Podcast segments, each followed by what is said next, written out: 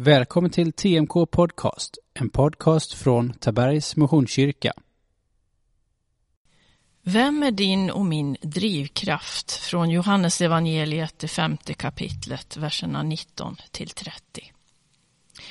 Jesus vände sig till dem och sa, sannerligen, jag säger er, sonen kan inte göra något av sig själv, utan bara det han ser fadern göra. Vad fadern gör, det gör också sonen.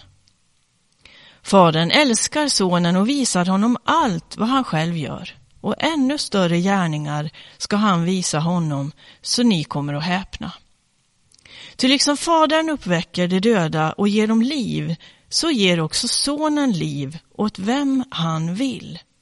Och fadern dömer ingen utan har helt överlåtit domen åt sonen för att alla ska ära sonen liksom de ärar fadern. Den som inte ärar sonen ärar inte heller fadern som har sänt honom.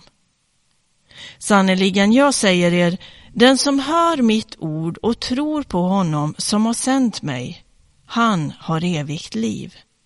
Han faller inte undan domen utan har övergått från döden till livet.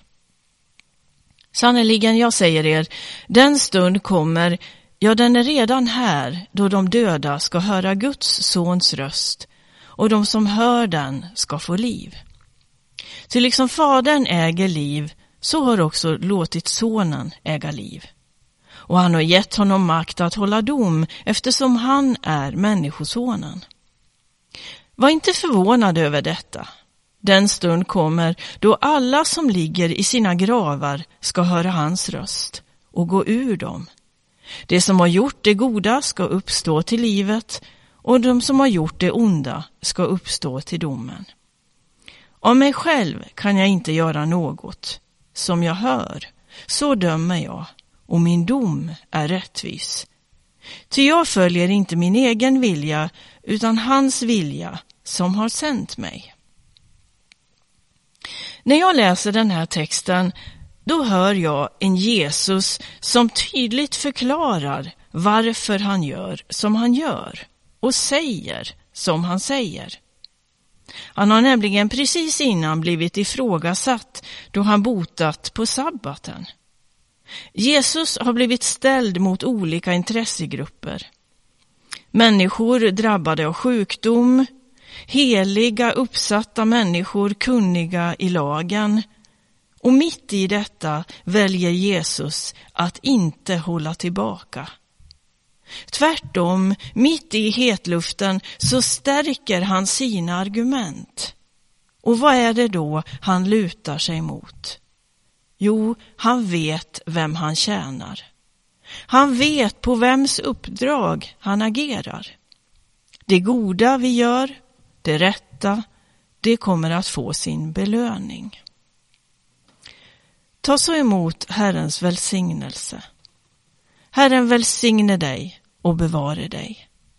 Herren låter sitt ansikte lysa över dig och vare dig nådig. Herren vänder sitt ansikte till dig och ger dig sin frid. I Faderns, i Sonens och i den helige Andes namn. Och så till utmaningen. Vem är din och min drivkraft? Jag tänker då på ungefär för 25 år sedan när jag såg min storebror spela volleyboll. Själv satt jag längst uppe på läktaren. Och närmast räcket, där satt fyra år gammal son Samuel. Han såg sin pappa stretcha ute på planen, sträckte upp sina ben, böjde sig fram och töjde på benen. Och när jag tittade ner mot själva arenan och ser den fyraåriga pojken sitta och titta på pappa, vad gör han då? Jo, han kastar upp ena benet på bänken och börjar att stretcha. Han sträcker upp armarna i luften och liksom viftar åt olika håll och stretchar utan att riktigt förstå vad det är han gör. Vad var det som hände?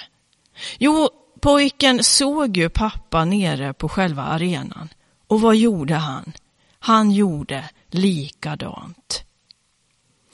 Den här dagen kan bli en dag då du får ta rygg på Gud själv. Där du får ha Herren som förebild.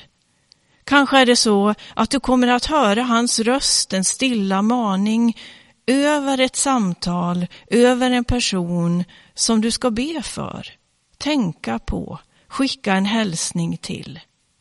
Vem kommer vara din drivkraft den här dagen? Ta en stund och reflektera och låt Herren få vara din drivkraft. Du har lyssnat på TMK Podcast, en podcast från Tabergs Missionskyrka.